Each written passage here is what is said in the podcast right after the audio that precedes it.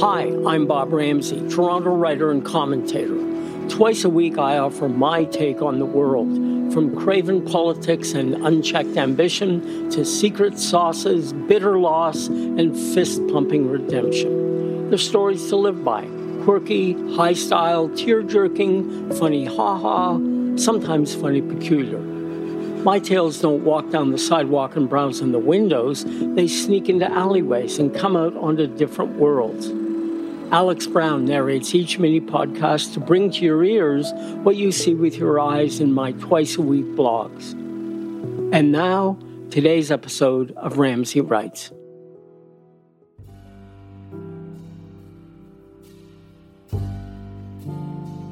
Don't Tax the Rich, written by Bob Ramsay. A bullshit job is meaningless or unnecessary work the worker is forced to pretend has a purpose. Millions of people, often HR consultants, communications coordinators, and even corporate lawyers, have bullshit jobs. Though we all, at some point in our careers as heart surgeons or street cleaners, think we have a bullshit job. I'm not talking so much about them, but about the people whose uselessness at work is compounded by their acute understanding of their fate. As one reviewer of David Graeber's 2018 book on the subject noted, this review was written at the desk of a salaried office job where I am paid $65,000 a year to do virtually nothing important. So I mostly sit in my chair and listen to podcasts and audiobooks all day. I do this until enough executives and managers above me are gone that I can feel comfortable sneaking out. With my income from this, I then outsource all my chores to a slew of below living wage 21st century gig economy employees Uber drivers, food delivery, meal kits, laundry. The pandemic has shifted which jobs are bullshit jobs and which are essential and frontline. But last week, I discovered a job that, while never really popular with the public, was never defined as a bullshit job until now. That job is tax collector. No one likes them much, but we all agree their job is necessary. At least until this month, when a New York Times ProPublica investigation uncovered a vast cache of 15 years of IRS tax records of America's wealthiest people, the 0.001%. It turns out that Elon Musk, Jeff Bezos, George Soros, and hundreds of America's 614 billionaires have paid as little as $0 in taxes each year. The fact that this shocking revelation barely caused a stir speaks to our cynicism about the uber rich.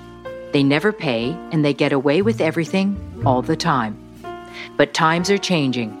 Joe Biden will invest $80 billion in the IRS over the next decade to audit the ultra rich.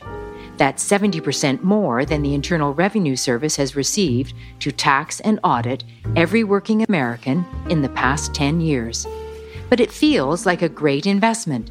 It would net Washington $700 billion in new tax revenue. This money can't come a moment too soon. As the stick in the eye Scott Galloway revealed last week, the IRS over the past decade has exhibited a scandalous lack of energy in pursuing rich tax cheats. They must be listening to podcasts all day. Galloway discovered that last year, over 637,000 returns were filed, showing more than 1 million in income, but only 11,000 of them, just 1.7%, were audited. This reflects a stark drop in the agency's scrutiny of wealthy filers over the past decade. It also reflects a 43% drop in the number of IRS revenue agents, the only ones capable of auditing complete tax returns, from 14,749 to 8,350 between 2010 and 2020. But what about Canada? Surely we're not as bad as America with its billionaire worship and pork barrel politics. It turns out we're worse. The Globe and Mail headline said it all.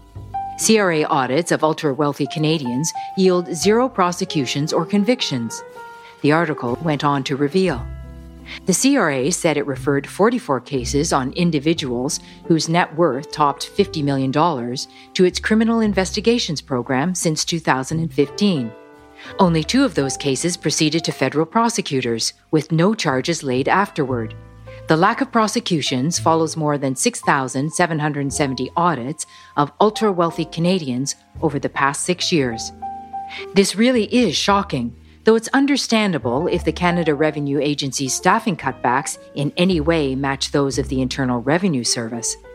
But that's not true either. In fact, the very opposite is happening. New CRA auditors are piling through the doors. As the Globe reported, there's been a roughly 3,000% increase in spending on the agency's high net worth compliance program between 2015 and 2019 due to a beefed up workforce. In Canada, at least, and I suspect we're world leaders here, the fastest growing category of bullshit jobs is auditing our richest citizens, which leads to an unexpected economic benefit for all Canadians. Once all those American billionaires understand how ineffectual our tax collectors are, they'll view Canada as an international tax haven, on par with the Cayman Islands and the Isle of Man, and stash their wealth here. Today's Ramsay Writes was read by Alex Brown. For more information on Bob Ramsay, his work, and all the other things he does besides writing, go to ramsayinc.com. That's R A M S A Y I N C dot com.